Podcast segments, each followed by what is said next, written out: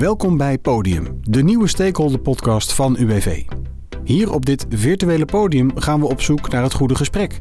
We duiken dieper in de belangrijkste thema's die UWV aangaan, zoals de uitdagingen van krapte op de arbeidsmarkt en het streven naar een meer persoonlijke dienstverlening. In elke aflevering interviewt journalist Martijn de Greven een gast uit het netwerk van UWV.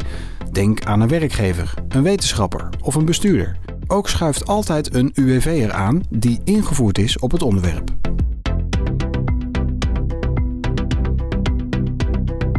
Een leven lang ontwikkelen staat centraal in de eerste aflevering. Ten tijde van corona lukt het Serenlo, een grote landelijke organisatie voor gehandicaptenzorg, om bijna 400 mensen in korte tijd binnen te halen en op te leiden. Mensen van buiten de zorg, mensen die uiteindelijk ook zijn gebleven. Het past allemaal in de leer- en ontwikkelcultuur van de organisatie. Ramon de Groot, manager van de Serenlo Academie, blikt terug op het succes, de samenwerking met UWV en zijn visie op ontwikkeling. Hij zit aan tafel met Patricia van Blitterswijk, sectorspecialist zorg bij UWV. Zij stond naast Ramon in het hele traject. Ook zij is enthousiast over de samenwerking en resultaten.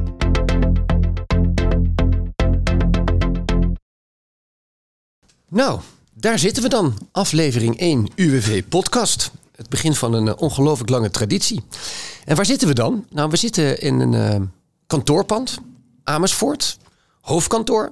Mooie wijk. Keurige aangeharkte woningen. Dicht bij het centrum. Um, en wat is dat, dat hoofdkantoor? Dat is het hoofdkantoor van uh. Dat zal niet iedereen wat zeggen, maar dat is een gigantische grote organisatie. En daar gaan we het over hebben. Daar kunnen we veel van leren. En dat doen we eigenlijk met twee mensen. Met uh, Patricia van Blitterswijk. Zij is sectorspecialist UWV. En daar tegenover zit Ramon de Groot. En die speelt de thuiswedstrijd. Want eigenlijk zitten we op zijn kantoor. Hij is manager hier bij Cerelo. En uh, hij is manager van de academie. Uh, Ramon, ik ga zo natuurlijk aan jou alles vragen. Maar ja. eerst ga ik eens even met uh, Patricia beginnen. Want uh, de reden dat we eigenlijk hier zitten ben jij een beetje. Want waarom zijn we hier? We zijn hier omdat we een gesprek willen hebben over um, ontwikkeling, leren, lang leven. Leren, lang leven, ontwikkelen. En uh, wij hebben een uh, hele mooie samenwerking gehad. En eigenlijk nog steeds. Uh, met Serenlo. En dat is een hele fijne partner om mee samen te werken. En op het moment dat um, we aan het puzzelen waren met welke organisatie zouden we in gesprek willen. Toen kwam eigenlijk Cerelo vrij snel bij mij naar boven. Want ja, dat is gewoon een hele fijne club om mee samen te werken. Nou zal, dat, zal natuurlijk niet iedere luisteraar meteen wat zeggen. Nee. Dat is best apart, want als je ja. de grote kijkt, laat ik even een paar getalletjes noemen. Duizend locaties door heel Nederland. 12.000 cliënten. 17.000 medewerkers. Ja. Dat is bijna even groot als jullie het UWV zelf. We zijn denk ik iets groter. Iets, maar... Ja, ja oké. Okay. je hebt altijd baas boven baas. Nee, grapje. Oké, okay, oké. Okay. Nee, nee, ja, het is een hele grote organisatie. Ja, klopt. En wat doen ze? Uh, specialist in, uh, in, uh, in gehandicaptenzorg. Hele grote, ik denk de grootste organisatie ja. in de gehandicaptenzorg in Nederland. Uh, inderdaad overal vertegenwoordigd. Ja, en wat zij, wat zij doen, dat, uh, dat willen zij eigenlijk doen als de beste. Ja, dat spreekt me erg Dat aan. lijkt me een geweldig bruggetje naar uh, de gast die eigenlijk de, de gastheer is. Ramon de Groot. Ramon, 38 jaar, zoals gezegd manager hier van de academie. Yes. Jouw oma heeft hier gewerkt. Ja, dat klopt. De hele leven. De hele leven? Ja. Mooi hè? En voor jou was het helemaal niet de bedoeling eigenlijk hier te gaan werken? Nee, nee, want uh, ondanks dat ik uh, Cirilo dus al heel goed kende, uh, wist ik eigenlijk helemaal niet zo goed wat ik nou wilde. En kwam ik eigenlijk per toeval bij Cirilo terecht. En ben er eigenlijk nog helemaal nooit weggegaan. We gaan direct horen wat, je, wat jou hier zo enthousiast maakt. Even, ik moest natuurlijk even googlen ook. Want ja, als je niet zelf in de gehandicaptenzorg of mensen met een beperking zit, dan zou je het niet, misschien niet kunnen kennen, deze instantie. En dat was voor mij het geval. En ik vond daar toch wel een citaatje. Um, in 1891 opgericht. En toen heette het, daar komt hij, de Vereniging tot Opvoeding en Verpleging van Idioten en Achterlijke Kinderen. Ja. Een predikant was het die zei, dit moeten we opstarten. Ja. Dat vertelt eigenlijk wel veel, hè, dat het zo heette vroeger. Enorm. En dat heeft het nog heel lang zo gedaan ook. Hè? Dus uh, ik denk dat we echt nog maar, uh, nou ja, misschien in de jaren tachtig uh, begonnen zijn met het anders te noemen. En het dan over zwakzinnigen te hebben, dat was al een hele stap voorwaarts. Dus uh, ik ben heel blij dat we nu in een periode zitten waarin we overigens nog steeds meer aan het kijken zijn. Hoe kunnen we een inclusievere maatschappij zijn, als het ware. Uh, want uh, we moeten het gewoon met elkaar doen. En het labeltje zorg, dat helpt helemaal niet altijd. Laten we even gaan, want volgens mij, want we hebben je natuurlijk van tevoren ook even gevraagd hoe jullie over dit gesprek dachten. En jullie zeiden volgens mij alle twee, dan is het het best dat we eens inzoomen op die coronatijd. Daar is alles zo onder druk komen te staan. Er zijn zoveel veranderingen geweest. En dat is eigenlijk voor beide partijen, voor zowel voor het UWV als voor jullie, eh, een, een interessante periode geweest, maar ook een hele leerzame periode. Je bent achter dingen gekomen, niet alleen voor de mensen voor wie het doet, maar ook bij jezelf. Dus ik wil eigenlijk daar even op inzoomen. En Ramon, als we nou eens bij jou beginnen, kun je ons even meenemen naar het begin van die corona en, en wat er bij jullie op dat moment op stapel stond? Nou ja, je kunt je voorstellen dat uh, het was voor iedereen natuurlijk een enorme schok, uh, die coronatijd. Maar als zorgorganisatie heb je grote zorgen gelijk. Uh, niet alleen voor de gezondheid van je cliënten, maar ook van je medewerkers. Want als je die zorg niet kan leveren, kunnen we niet zeggen we stoppen ermee.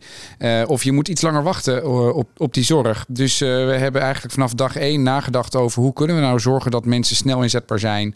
Dat we ze snel naar binnen kunnen halen of snel op een andere plek kunnen inzetten. En dan krijg je opeens dat je heel anders gaat nadenken over je logistiek hè, en over hoe je naar mensen kijkt.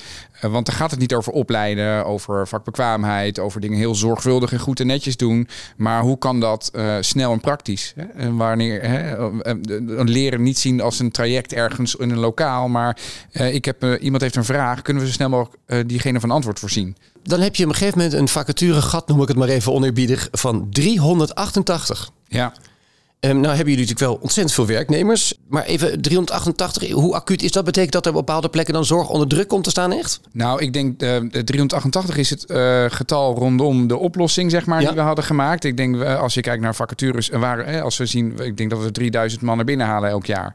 3000? ja, dus um, 388, daar schrik ik niet zo heel erg nee, van. dan hebben we het in perspectief, ja. Ja, precies. Ehm, maar ja, het zegt wel wat over hoeveel we moeten doen om te zorgen dat we mensen naar binnen kunnen halen. En ehm, dat we ook vooral zien dat er steeds minder gediplomeerden zijn. En dat je dus bij iedereen die binnenkomt moet kijken wat kun je al en wat heb je nog nodig om werk te kunnen doen. Want even, dat, dat we even helemaal in perspectief plaatsen. Als je dus 3000 binnenhaalt, hoeveel van die 3000 die je binnenhaalt, gewoon even jaar even los van die corona dus, is daarvan eigenlijk gewoon gediplomeerd al in de zorg? Dus met andere woorden, hoeveel van die 3000 zijn minder mensen als, die dus... Ja, minder als de helft. Minder als de helft. Ja. Dus je moet jaarlijks 1500 mensen die van buiten de sector naar binnen halen. Ja. Wauw. Nou, schrik je, dat lijkt me wel een jaarlijkse opgave. Hè? Dat klopt. Ja, daar hebben we ook uh, heel veel werk aan. Ja, en uh, kijk, met 17.000 man, hè, je moet het in perspectief plaatsen, maar het is een enorme operatie. Uh, we hebben er ook jarenlang enorm op ingezet om te zorgen dat we dat zo goed mogelijk doen. Zelf, om te zorgen dat we dat goed doen, maar ook met onderwijs, uh, want we werken met negen ROC-partners samen om dat goed te kunnen doen. Ja, dat vraagt elke dag alle hens aan dek.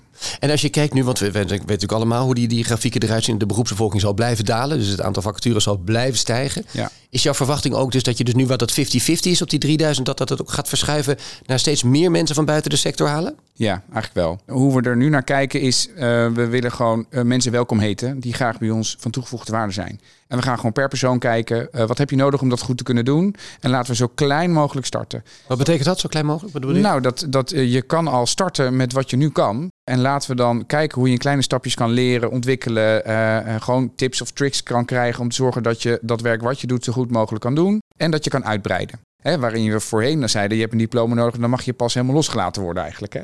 En niet dat we nu iemand helemaal loslaten, want we willen dat netjes doen, we willen differentiëren. Uh, maar we willen er wel anders naar kijken. Nou ja, de coronatijd heeft ons daar heel erg in geholpen om dat op een andere manier te doen. Onder andere met die 388 mensen die we naar binnen hebben gehaald. Ik wil toch even ook nog één ander ding opmerken. Voordat ik bij jou even kom, Patricia. Is, ik, ik zat hier net beneden. Ik werd de keurig ontvangen in een mooie statige hal. En achter mij vond een gesprek plaats. En eerlijk gezegd, ik heb een klein beetje te afluisteren. En daar vond het volgende plaats. Daar zat volgens mij een jongen met zijn ouders, dacht ik. Die zat daar met een collega van jou. En die jongen is volgens mij, was een cliënt. Maar dat is een aanstaande collega. Want dat is, ja. ik hoorde daar dus een gesprek van iemand die dus blijkbaar hier door jullie eerst verzorgd is. Ja. Uh, en nu extra skills heeft bijgebracht of, of extra dingen geleerd heeft. En die was hij in een sollicitatiegesprek met een collega van je. Dat vond ik toch wel mooi. Dus die wordt van cliënt naar collega. Ja, mooi hè? Ja, dat vind ik echt mooi. Ja, zo zou het moeten zijn hè? Ja. ja. En, en, en het, het, ik begrijp nog zelfs ook dat er ook doorgroeimogelijkheden zijn. Het is niet dat je zegt, we maken je net dan maar medewerker, maar er zitten ook nog doorgroeimogelijkheden bij. Ja, ook dan is het gewoon continu blijven kijken. Waar sta je nu? Wat, wat kun je? Wat wil je nog leren en ontwikkelen? En hoe wil je dat in je werk toepassen? Uh, en dat maakt niet uit waar je staat nu. En uh, ja, daar hebben we natuurlijk wel ander werk voor te doen. Uh, en vraagt andere aandacht dan iemand die gewoon een opleiding heeft gedaan en van werk gaat switchen. Soms heb je wel een langere aanlooproute nodig. Maar wij geloven er heel erg in dat we dit meer moeten doen en inclusiever daarin ook moeten zijn.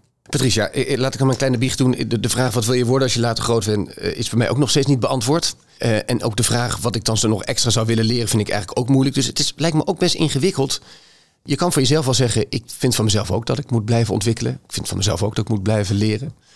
Maar het is ook een, vaak een beetje zoeken wat het dan precies inhoudt. Dus je moet ook, als jullie als UWV ook een inschatting maken. Iemand kan wel zeggen, dat lijkt me wat. Maar je moet eigenlijk iemand ook een beetje ontleden om te kijken waar nou zijn vuurtje brandt.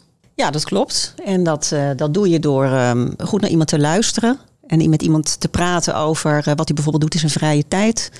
Uh, door gewoon een gesprek te voeren over waar iemand blij van wordt, waar iemands hart sneller van gaat kloppen. Uh, door te kijken, door ook suggesties aan te dragen, door, uh, door te praten over uh, nou ja, mogelijkheden. Als iemand bijvoorbeeld tegen ons zegt van nou, we willen wel, ik zou wel in de, in de zorg willen werken. Ja. Dat horen wij heel vaak. En dan is het een hele puzzel om te achterhalen van maar waar zou je dan het beste passen? Ja. Nou, daar hebben we gelukkig heel veel partners voor die ons daarbij helpen. Dus dat doen we samen. Maar we doen dus dat met grote organisaties, zoals bijvoorbeeld Serenloop, de puzzel leggen. Als iemand zegt bijvoorbeeld ik zou best wel in de gehandicaptenzorg willen werken, maar ik heb geen idee wat het eigenlijk inhoudt. Dan is er ook een mogelijkheid om dat te ontdekken. Nou, die mogelijkheid die hebben we eigenlijk aangegrepen, uh, nou, ik denk drie jaar geleden, 2020. Door eigenlijk de mensen die, die daar open voor stonden, om die uh, nou, zeg maar te omarmen en in contact te brengen. En ook een, een, een ontwikkelpad aan te bieden. En dat op een, op een dusdanige laagdrempelige manier dat mensen het gevoel hebben: ik heb hier echt iets te ontdekken. En uh, ik krijg de ruimte om te leren. Ik word niet meteen volledig ingezet en word belast. Ik heb ook de ruimte om dat bijvoorbeeld te, te organiseren met mijn privésituatie. En daarnaast krijg je ook nog een aanbod om inderdaad een klein stukje alvast ja, te proeven aan wat zou het nou zijn op het moment dat ik inderdaad in een opleiding stap. Uh, ja, wat betekent dat dan? Wat moet ik organiseren om dat dan ook succesvol te laten zijn? Nou ja, dat is eigenlijk een traject wat we, wat we met uh, Cirelo hebben opgezet.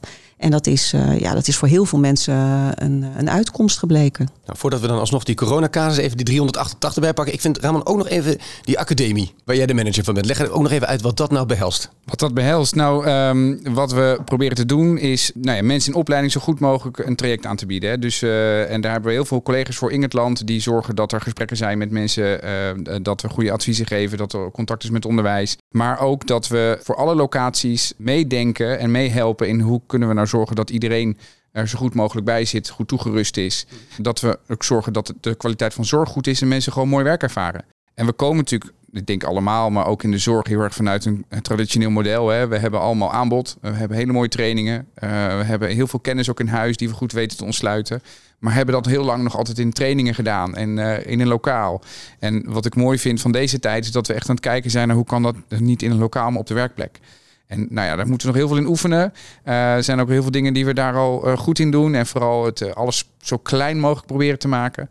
maar um, ja, dat is wel nog een mooie, mooie stap om te zetten. En daar maken we ons dan druk om. Zijn er sectoren waarvan je zegt, hey, dat is opvallend als we in de grafieken kijken dat bijvoorbeeld mensen die niet in de zorg werkzaam waren of geen opleiding hebben gehad, bijvoorbeeld, ik noem wat, dat er veel uit de horeca komen? Of zijn er sectoren waarvan je zegt, dat zijn duidelijk communicerende vaten van, vanuit die sector, komen er veel naar ons toe, vanuit de, naar de zorg? Ja, sowieso horeca. Ja?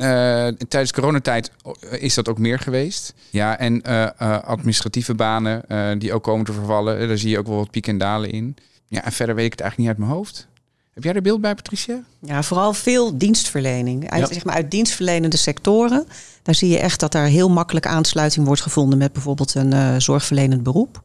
Uh, dus, dus vanuit uh, zeg maar echt de, overs, de overstappers zie je echt dat inderdaad die aanpalende sectoren, dat is dienstverlening, dat is de retail, de horeca noemde je al. Ja. dus eigenlijk de klantenservice, contactcenters, ja. dat soort werk. Echt mensen die in contact staan met mensen en, en, en, en, ze van, en van op, op welke manier dan ook van advies uh, voorzien. Je ziet dat, dat, dat mensen die, die daar echt warm van worden, uh, die vinden het ook vaak heel aantrekkelijk om de overstap naar de zorg te maken.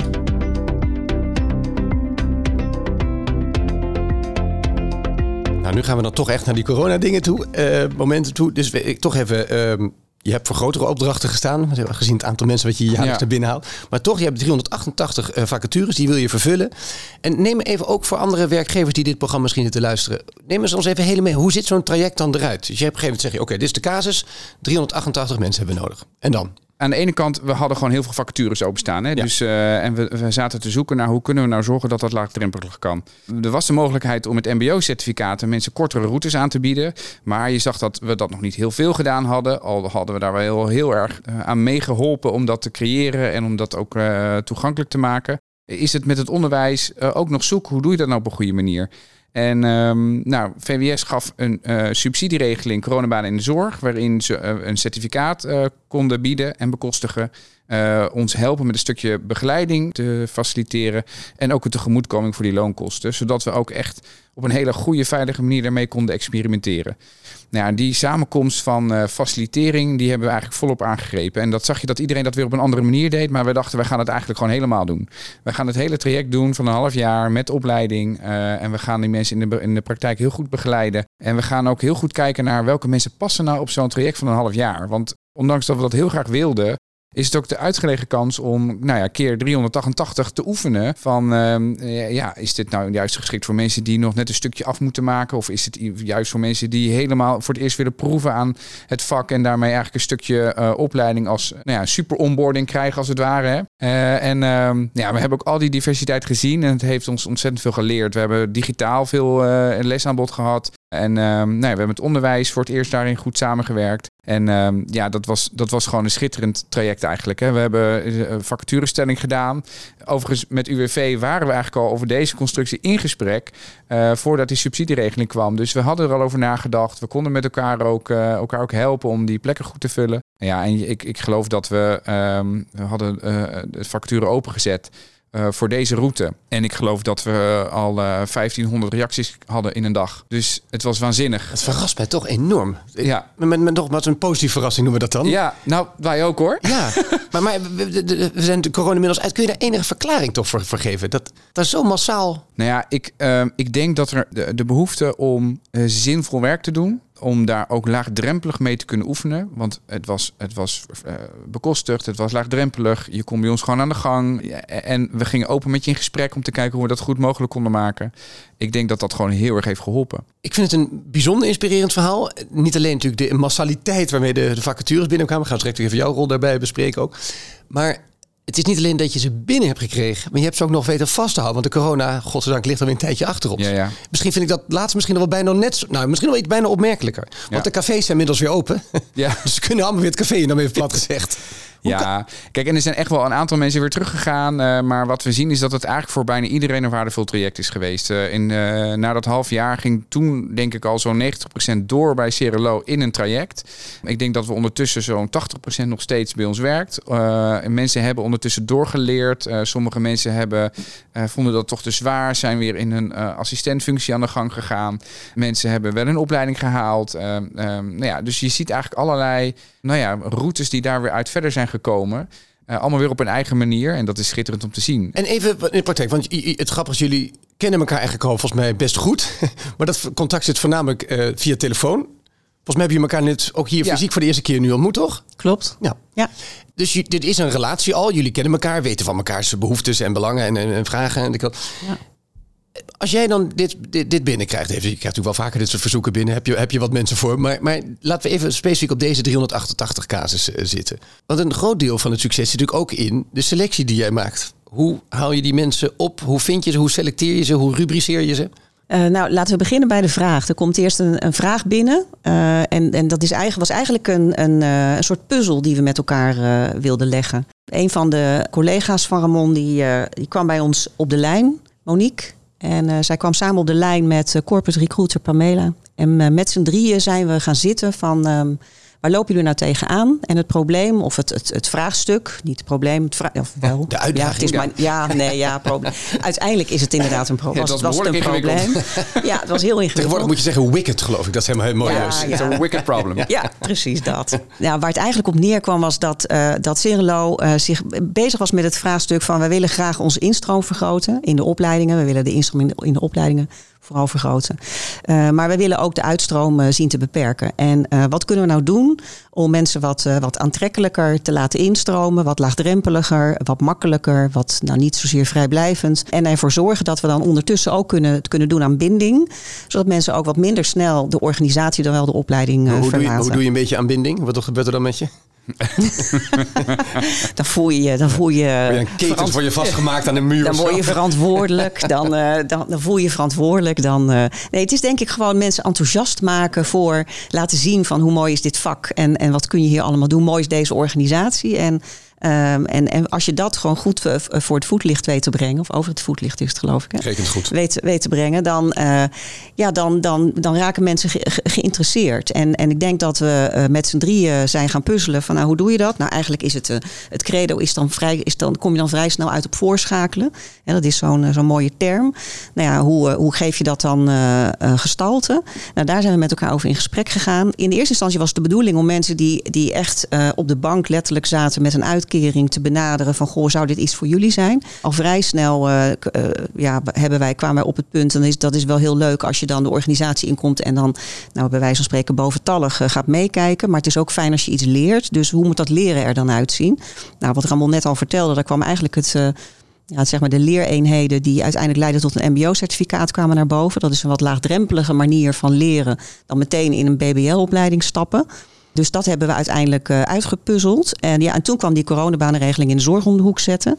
Dus toen was het eigenlijk eh, mensen met behoud van een uitkering, wat wij nog wel eens doen, in een organisatie gewoon wat laten rondsnuffelen en meewerken en kijken of het inderdaad wat, eh, wat zou kunnen zijn. Die, die mogelijkheid om dat ook te financieren werd eh, aangeboden via de coronabanenregeling. Dus nou, dat werd meteen door Cirelo om, omarmd. En wat we toen hebben gedaan is, ja, toen moesten we gas gaan geven. En dat betekende eigenlijk dat ik, ik heb een landelijke rol. Dus mijn rol is niet zozeer dat ik ga selecteren, maar wel de mensen die dat wel doen, mijn collega's in het land. En dat zijn er eh, behoorlijk wat, een stuk of 80 in 35 arbeidsmarktregio's. Die zich echt altijd bezighouden met eh, ja, eigenlijk mensen mobiliseren en enthousiast krijgen om in de zorg te werken. Dus deze mensen geïnformeerd. Maar ik, ik zeg het toch even, even wat Ja? die net maakte. Je zei, Ja? We hebben dus niet voor gekozen om, ja het is een beetje cliché, maar om de werkloos die op de bank zit thuis eh, eh, te bellen. En en. En, en. En. Wat, eigenlijk wat we hebben gedaan is die collega's van mij die in die regio's zitten. Dat zijn allemaal adviseurs. Die zijn allemaal heel bevlogen aan het werk. En bezig om mensen weer naar werk te begeleiden. Ja. Eh, om die te informeren. Wat, wat zijn de mogelijkheden bij, bij Serenlo? Hoe ziet het traject eruit? En wat willen we precies? Hoe, heel kort eigenlijk een soort profiel. Van eh, waar moet je op screenen?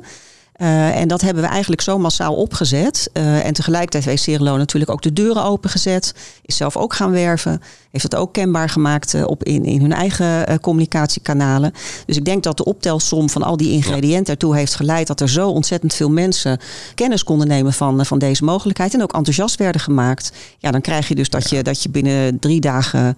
Ja, je, ik heb je het er even opgezocht, maar we, het gingen drie tranches eh, in totaal, die 388. En maar de eerste keer dat we het open hebben gezet, zijn we van eh, 1500 eh, reacties naar 150 eh, plaatsingen gegaan binnen drie weken tijd. Ja, Dan gaat het hier over lang, een leven lang leren. Maar ik kan me toch niet aan de indruk onttrekken dat jullie zelf eigenlijk ook veel geleerd hebben. ja. Maar Ramon, bij jou beginnen? Nou ja, het was een regeling die eh, heel scherp ehm, in de tijd was gezet. Dus we moesten ook binnen een paar weken het allemaal geregeld zien te krijgen. Dus eh, je moest het eh, bedenken, opzetten en uitvoeren. En ik denk dat we die van 1500 naar 150 plaatsingen...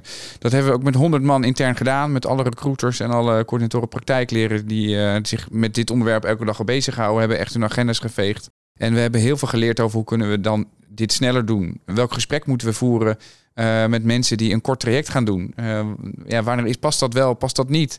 Welke vaardigheden Waar kom je dan achter als je dit soort dingen gaat proberen? Nou ja, sowieso hoe moeten we intern goed samenwerken? Hè? Dus dat is altijd natuurlijk weer uitdagend in een grote organisatie. Daar hebben we heel erg van geleerd om dat sneller te doen. Maar ook eh, welke vaardigheden heeft iemand nou nodig om zo'n kort traject goed te kunnen doen? Je hebt digitale vaardigheden die, die, die moeten goed zijn. Want eh, als je in een half jaar lang eh, iets gaat leren en werken tegelijkertijd in zo'n kort traject. en je doet dat ook digitaal, dan moet je daarop letten. Maar je moet ook een stukje weerbaarheid hebben. Wat bedoel je met een stukje weerbaarheid? Nou, dat je eh, in een half jaar lang eh, in zo'n nieuwe context helemaal terechtkomt. Eh, en Ja, ja. dat je dus ook gaat leren dat het ook digitaal is.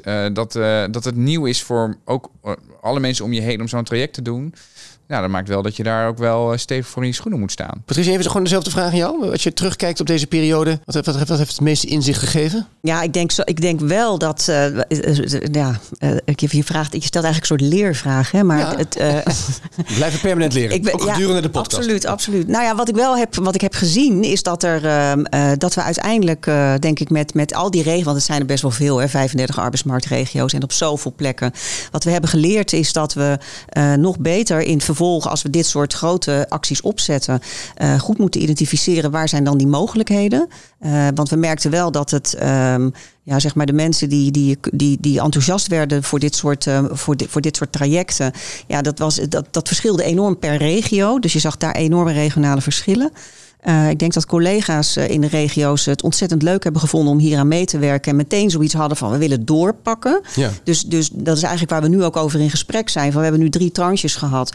Gaan we nog voor een vierde tranche, wellicht in een wat andere uh, constructie. Maar, en hoe gaan we dat dan doen? want er is nog steeds vraag naar dit soort instroommogelijkheden. Dus ja, ook de continuïteit om, om ook als organisatie op de kaart te blijven staan.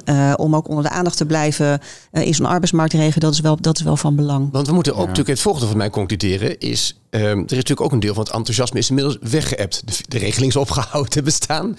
Het gevoel van urgentie is misschien minder... Oh, Nee. je kunt het Nee. niet zien, maar die allemaal mensen enorm nee, te schudden naar mij. Maar ik ga het toch afmaken. En daar mogen jullie met je chakka enthousiasme falen er doorheen. Maar toch even, ehm, laat ik het dan maar meer in een vragende vorm eh, doen. Eh, is, is op een gegeven moment... Je ziet op heel veel plekken in Nederland, als die urgentie er is in een crisis. Wat, Patricia, wat jij ook beschrijft, die regio's, die het gevoel van dit gaan we aanpakken als Ja, we nu met elkaar de gewoon doen. schouders onderzetten. Dat is, dat is vaak toch van een tijdelijke aard, eh, blijkbaar. Maar mijn vraag dus, dat is een open vraag. Ehm, hoe zorg je nou dat je wat, wat je hier geleerd hebt qua samenwerken, misschien naar jezelf eh, kijkend. De financiën zijn natuurlijk voor een deel zijn niet meer. Die wet en regelgeving had je natuurlijk voor de rest een minimaal last van. Dat was natuurlijk allemaal veel flexibeler, et cetera. Hoe zorg je dan dat je, dat je die belangrijkste lessen dan continueert? Laat ik Ramon beginnen met jou. Ja, nou, daar zijn we heel hard mee bezig. Wat echt een ander tempo kent. Hè? Dus eh, ja, die schouders eronder. Het was ook heel hard werken, dus dat hoef- moeten we ook niet continu willen doen. Maar ehm, het heeft ons heel veel gebracht over ehm, hoe we dat onderwijs nou graag flexibel willen aanbieden. Nou zijn we geen onderwijsaanbieder, dus doen we dat samen met onderwijs. Maar we hebben er hele duidelijke ideeën over. We willen dat het kleiner is, dat het flexibel is. Dat dat er echt eh, gaat over wat de vragen zijn in de praktijk. En niet alleen maar gaan over je moet een papiertje halen. En dus we willen dat mensen gewoon, als ze een vraag hebben of ze gaan er beginnen, dat ze gewoon kunnen gaan starten en gaandeweg een kleine beetje kunnen leren. En dat hoeft niet naar een heel diploma. Eh, dat verschilt ook heel erg bij ons, want er zijn overal weer verschillende doelgroepen en soorten werk. Dus eh, klein relevant maken. En je ziet dat dat heel ingewikkeld is in onze eigen structuren. Hè? Dus even, wij hebben zelf daarna heel hard gewerkt aan hoe moeten we kijken naar kwaliteit en niet naar een diploma. Hoe gaan we dan in gesprek met mensen en wat is dan onze meetlat? Maar ook eh, met het onderwijs. Hoe, die structuur die er nu nog steeds is, is eigenlijk altijd alleen nog maar naar een heel diploma toe. En daarbinnen weten we wel te, wat te flexibiliseren. En, en, en eh, onze eh, onderwijspartners doen daar echt heel hard hun stinkende best voor. Maar de structuur en ook de bekosteringsstructuur sluit eigenlijk daar nog helemaal niet goed op aan. Dus je moet eigenlijk ook kunnen leren losse vakken zonder dat het meteen tot een diploma hoeft te leiden. Absoluut. Je bent geloof ik recent in Finland geweest waar je dit van dichtbij bekeken hebt. Ja, daar, daar hebben ze hop-on, hop-off onderwijs. Hè. Daar hebben ze eigenlijk al het onderwijs in kleine deeltjes opgeknipt. Eh en ehm, eh, onderwijs is daar ook, ook gewoon wel een, een goede opleiding. Maar daarna kun je eigenlijk de rest van je carrière... kun je daar gewoon weer voor kleine deeltjes terug naar school. En eh, daar, ga, daar kijk je met de werkgevers eh, en de persoon zelf... kijk je naar wat heb je dan nodig. En dat ga je dan, dat ga je dan ook leren. En dat is dan zo, zo kort en lang als dat het ook nodig heeft. Nou, ik zou eerlijk zeggen, kleine biecht van mezelf, maar ik, ik, ik ben snoeihard gesjeest met mijn studie. Dus als ik nu nadenk over me ergens moeten inschrijven dat ik weer een diploma moet gaan behalen, krijg ik het echt een beetje Ja, je bent niet de enige. ongemakkelijk gevoel bij, laat ik het dan maar zo zeggen. Dus ik, ik, ik, voor mij, als ik dit jou zo beluister, dat maakt mij dat ik denk, oh, misschien dan één zo'n vak wat precies aanstaat op mijn interesse. Dan krijg ik al wat rust in mijn schouders, zou ik maar zeggen. Dus eh, dat is goed om te horen. Wat ik jullie beiden wil vragen is, eh, als je dit soort traject ingaat, we hebben natuurlijk al veel over grote getallen ook. En dat, jullie zijn ook een grote instelling met veel mensen. Maar er zijn altijd de- die individuele verhalen die je dan bijblijven in zo'n heel verhaal. Je zult er ongetwijfeld misschien één of twee dat je denkt, goh, als ik terugdenk aan deze periode, dan denk ik aan Ramon. Twee dingen. Eh, en het gaat vooral voor mij over kansen. Hè. Dus eh, we, we, zagen dat we ook mensen eh, van buiten Nederland... die in Nederland zijn gaan wonen... graag bij ons wilden werken. En we dachten ook, ja, dat vond die persoon zelf spannend. Maar wij ook, van ja, gaat dat dan passen? De taal is nog niet helemaal goed ontwikkeld. Dat is, dat voor, is dat dan ook zo belangrijk voor deze zorg? Weten we eigenlijk niet. Moeten we over nadenken. En wat we merken is dat vooral als je dan hebt over hele diplomatrajecten... dat de vraag dan heel groot wordt. En dat je dan drie jaar vooruit moet spoelen. En wat we zagen in dit traject is dat we dus iemand uit Syrië, daar gingen we mee in gesprek. Die heeft zo'n traject gevolgd. Eh, die is vervolgens daar heel erg blij mee. En heeft ook kunnen proeven van wat heb ik dus nog te doen. Wat lukt me wel, wat lukt me niet. En daar konden we gewoon heel mooi op doorpakken. En dat vind ik gewoon hele mooie voorbeelden. Maar ook een voorbeeld waarin iemand al een soort aanpalende opleiding had gedaan. Al heel veel al wist van de zorg, maar echt niet specifiek van wat ze ja, bij ons ging doen. Eh, hebben we gezegd, nou laten we dan gewoon proberen met zo'n traject. Gewoon kort, een half jaar. Heel erg gespitst op het werk wat je ook daadwerkelijk gaat doen. Ja, en die is daarna gewoon vrolijk verder aan het werk kunnen gaan. Omdat eh, dat eigenlijk voldoende bleek. Mooi. En is Ja. nog steeds collega. Nog steeds. Mooi, Ja. goed te horen. Ja. Eh, Patricia, heb, heb jij er eentje, iemand dat je denkt, goh, Ja, jij zit natuurlijk wat verder vanaf. Je geeft natuurlijk leiding aan al die mensen die die... Maar ik laat, ik, ik laat het anders vragen. Ik kan ook niet afvragen naar een moment. Als je zegt, terugdenk aan die, aan die periode, dan is er een momenten waar we denken, goh. Als ik terugdenk aan die periode, dan de, ja, waar ik, waar ik vooral, um, en dat is ook de reden waarom we weer opnieuw met elkaar om tafel zitten, uh, om, te, om verder te, te kijken wat we kunnen gaan doen met elkaar. Waar ik vooral heel erg enthousiast van werd, was echt de slagkracht van, van alle partijen. Zowel van Cirelo zelf, van de, van de, de dames die ik net noemde, Monique en, en Pamela, ja. die, die echt, echt zo ongelooflijk hard hebben gelopen en ook heel erg hard hun best hebben gedaan om de hand, nou ja, een beetje ook zo'n zo'n uitdrukking, hè, de handen op elkaar te krijgen in de organisatie. Nou, zie dat maar eens voor elkaar te krijgen. Uh, zijn ontzettend achter de managers aangegaan van de verschillende locaties. Van uh, waar zitten dan die plekken? En kom op ja, ja. met je handel. Ja. Uh, en dat hebben ze, hebben ze echt, dat hebben ze echt heel voortvarend gedaan. Ja, en, en ik ben heel trots op al die collega's van mij die in het land echt hun stinkende best hebben gedaan. In een hele rare, in een hele rare periode, hè, moet je voorstellen. Want normaal gesproken, op al die 35 plekken in het land gaan we gewoon. ja, meestal hebben we gewoon een aantal kantoordagen zitten we met elkaar. En dan, dan, ja, dan krijg je een soort zin om met elkaar allemaal mensen te gaan bellen. En ervoor te zorgen dat, dat, uh, ja, dat, er, dat heel veel mensen hun vinger opsteken. Van ja, dat is ook iets voor mij. Ja, dat moest nu allemaal vanuit huis, online, telefoontje. Uh, dus ja, mensen hebben zich ook wel best wel een beetje eenzaam gevoeld. Ja. Dus we hebben heel veel in teams gedaan. En uh, ja, dat heeft uiteindelijk wel toe geleid dat we een soort van gezamenlijk gevoel hadden. En, uh, en met z'n allen de schouders eronder hebben gezet. Dat, dat, dat vind ik vooral het, het on, ja, als ik terugkijk op dat traject, dan is dit vooral hetgeen Mooi. wat me bij is Goed te horen. Ja. Ik wil tot slot, hè, want we gaan al nu, zo snel gaat het, een beetje bijna dezelfde laatste fase in. Finland kwam net even kort uh, aan de orde dat jij daar recent op bezoek bent geweest, werkbezoek. Ik vanuit mijn werk journalistiek eh, hoor natuurlijk nu inmiddels al geruime tijd over rugzakjes, leven lang leren, leven lang ontwikkelen. Geen rechten op een baan, maar wel rechten op werk. We kennen de, de cretologie. Er wordt al een tijd lang vanuit de overheid en de UWV wordt daar natuurlijk op geïnformeerd, geïnspireerd, et cetera. Patricia, begin ik bij jou even. Um, de vraag is even, vanuit jouw sector, jij bent de sectorspecialist zorg even. Is het aan het beklijven? Is de mentaliteit in Nederland inderdaad die kant op aan, aan het rollen? Dat we inderdaad dat gevoel hebben, dat geldt voor iedereen dat leven lang leren. Dat is een goed iets, daar, daar verrijk je jezelf mee. Of staan we nog zijn we nog aan de vooravond en zijn we een enorme rotsblok heel langzaam aan het omduwen. Dat is haast dus een gewetensvraag die uh, ja, ja, ja, je, kan, je, komt er niet, je komt er niet voor je lol. Het is keihard werk oh, in deze dat podcast. dacht ik. Oh, oké. Okay. ik vond, ja, ik, ik denk dat langzamerhand uh, zeker die hele coronaperiode wel toe heeft geleid. Er zijn heel veel mensen zo snel zonder werk komen te zitten. Uh, en die zaten ineens, nou ja, zeg maar, met hun mond vol tanden op de bank.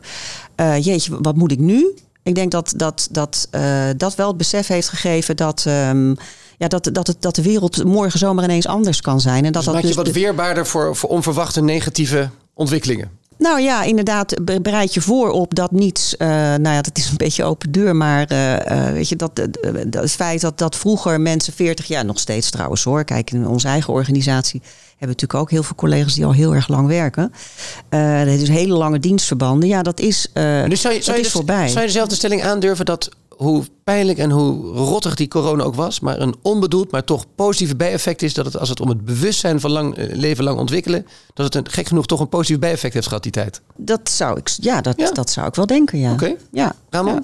ja, het heeft natuurlijk ook wel een beetje een beweging verdoezeld die er wel al gaande was. Hè. Dus we hadden er sowieso hadden we hier wel heel erg veel pijn gevoeld op dit moment. Maar uh, ik denk het heeft ons gewoon wakker geschud in algemene zin. En we hebben toen gevoeld hoe het is om dingen echt helemaal anders te doen. En dat het allemaal volgende week ook af moest. In plaats van dat we het allemaal heel erg goed gingen bedenken. Wat ook nadelen heeft gehad en nog steeds trouwens. Maar uh, ik denk dat het ons heeft goed heeft wakker geschud. En dat ons dat ook wel nu moed geeft. Omdat we ook nog heel goed weten. We konden dat toen ook. Hè, die coronabanen was echt, nou, dat was gewoon een ontzettend leuk project. We hebben er allemaal ontzettend veel energie van gekregen. En um, ja, dus we weten en we vertrouwen ook wel, dit kunnen wij. En tegelijkertijd uh, hebben we ook nog heel veel te doen, denk ik hoor, als het gaat over leven lang ontwikkelen. Ramon, ook even tot slot. En dan mag je ook echt even elke voorbehoud laten varen als in vol kritisch zijn. Um, dit is de podcast van de UWV, maar ik wil je ook even kritische kanttekeningen ophalen. Als we nou, het is ondenkbaar dat we nog ooit nog een nieuwe crisis krijgen. Nog sterker zelfs, we hebben er nog wel een paar. Waar zou je nou zeggen, nou, vanuit die ervaring zou ik ook willen dat de UWV iets meer dit of iets minder dat. Met andere woorden, heb je nog een advies voor ze vanuit de ervaring die je hebt gehad? ik denk in algemene zin is dat ook een beetje hoor. Is dat eh, we gewend zijn om ons heel erg te richten op één doelgroep. En ik denk dat we ons uh, met een leven lang ontwikkelen en de beweging die we daarin doen, ons eigenlijk meer moeten richten op de algemene burger. Gewoon bij ons allemaal. Ik sluit wel aan. Ik moet eerst zeggen, ik merk dat ook. Als wij spreken, toch merk je vaak onder hoge opgeleid. Die denken, ja, dat is goed. Maar vooral voor de mensen aan de onderkant van, van de markt. En Nee. dat is niet zo. Nee, dat is niet zo. En ik Nee, denk maar dat, dat- wordt wel gepercipieerd. Ik, ik ben er zelf ook wel schuldig aan gemaakt. Ja, ja de- en dat is ook de verandering van perceptie die we allemaal aan, aan het doormaken zijn. Hè? Ik bedoel, ik heb het ook af en toe erg moeilijk met weer oude patronen loslaten. Dat hoort erbij. Maar ik denk dat we er gewoon voor elkaar moeten zijn. En dat eh, een leven lang ontwikkelen is van een ieder. Eh, en ik, ja, de- voor de ene is dat een stuk makkelijker als voor de ander. En daar moeten we echt wel beter naar kijken, denk ik. Maar daar hebben, ook, eh, hebben wij als werkgever zelf ook een hele belangrijke rol in, denk ik. En dan moeten we ook niet het UWV blijven aankijken. En we hebben ook... Want, dat is ook een belangrijke opmerking. We moeten niet het UWV blijven aankijken. Want wat moet je, naar wie moet je meer... Nou, we moeten zelf ook die drempels verlagen. En we moeten zelf ook kijken naar hoe kunnen we dit beter doen. En helemaal vanuit zorg. Ja, we hebben echt niet het geld op ons rug groeien op het moment. Dus we moeten daar ook, hebben daar ook echt hulp bij nodig. Maar ja, ook dan weer met het onderwijs erbij. Als de structuur en de bekostiging van het onderwijs beter aansluit bij de werkelijke vragen in de praktijk. Dan kunnen we denk ik veel snellere en grotere stappen maken met elkaar. Waardevol eh, advies. Patricia, je is ook je hebt de kans om dat, eh, hier de hele tent af te branden. nee. maar, nee, maar toch even. Het is goed om even, we kunnen alle succesverhalen delen. Maar even terugkijken even dat je zegt, nou, werkgevers zouden ook wat meer, puntje, puntje. Eh, Wat mis je nog? In algemene zin, ehm, nou, in algemene zin eigenlijk eh, werkgevers ehm, eh, zouden wat meer moeten nadenken hoe ze inderdaad eh, op een meer, ja, meer flexibiliteit eh, kunnen betrachten bij het, laten, toelaten van, eh, van mensen die, die gewoon geen relevante diploma hebben of relevante ervaring hebben, maar wel on- ongelooflijk gemotiveerd zijn. Eh, en allerlei andere kwaliteiten bezitten. En eh, we hebben het eh, de mond vol de laatste tijd ook over skills. En dat is natuurlijk eh, dat is, dat is niet voor niks. Uh, maar als je kijkt naar skills en je, en je, je bent ook met, met, met opleiders in gesprek over skills, ja, dan kom je heel snel uit op, op onderdelen scholen en mensen op onderdelen zich laten bekwamen. Uh, als, als werkgevers zich daar, en zeker werkgevers in de zorg, uh, zich daar meer op zouden verlaten, in plaats van dat hele diploma-denken en functiedenken. En natuurlijk is dat is best een complex verhaal, want de zorg Ja, is ook een gekwalificeerde sector. Ja, maar het is natuurlijk ook de sector, als je gewoon, je hoeft niet eh, enorm veel verstand van hebben, als je gewoon de nabije toekomst inkijkt. Als het Ja, het is vaak, we, we willen al dat mensen heel veel kunnen voordat ze komen. En kunnen we ook zeggen, hey, je mag gewoon komen en starten waar je bent. En uiteindelijk ga je toe naar een vakbekwamen professional. En dat, dat, dat doen we ook samen. Dus als je zegt, ik wil tot hier, dan zeggen we, nou, dan kijken we even of er werk is tot hier. Eh, en zo zijn we gewoon nog niet heel goed gewend om, ja, om daarover na te denken. En dat is ook ingewikkeld, want je, je werk moet je ook inrichten. En eh daar moet je ook heel veel, aan heel veel knoppen draaien. Maar goed, start er maar vooral mee. Want Dat- Oh, oh, stop. Dat was zo'n geweldige eindzin. Daar gaan we de eerste podcast mee eh, eindigen. Ik dank Ramon de Groot, de gastheer eigenlijk, want we zitten in jouw kantoor hier. dankjewel. Fijn dat we bij je mochten zijn. En ik dank natuurlijk ook Patricia, Patricia van Blitzerswijk ehm, voor jouw bijdrage. Dankjewel. Dank voor het luisteren naar de eerste aflevering van Podium, de stakeholder podcast van UWV. Abonneren kan vanzelfsprekend via alle bekende podcastplatforms. Tot de volgende keer.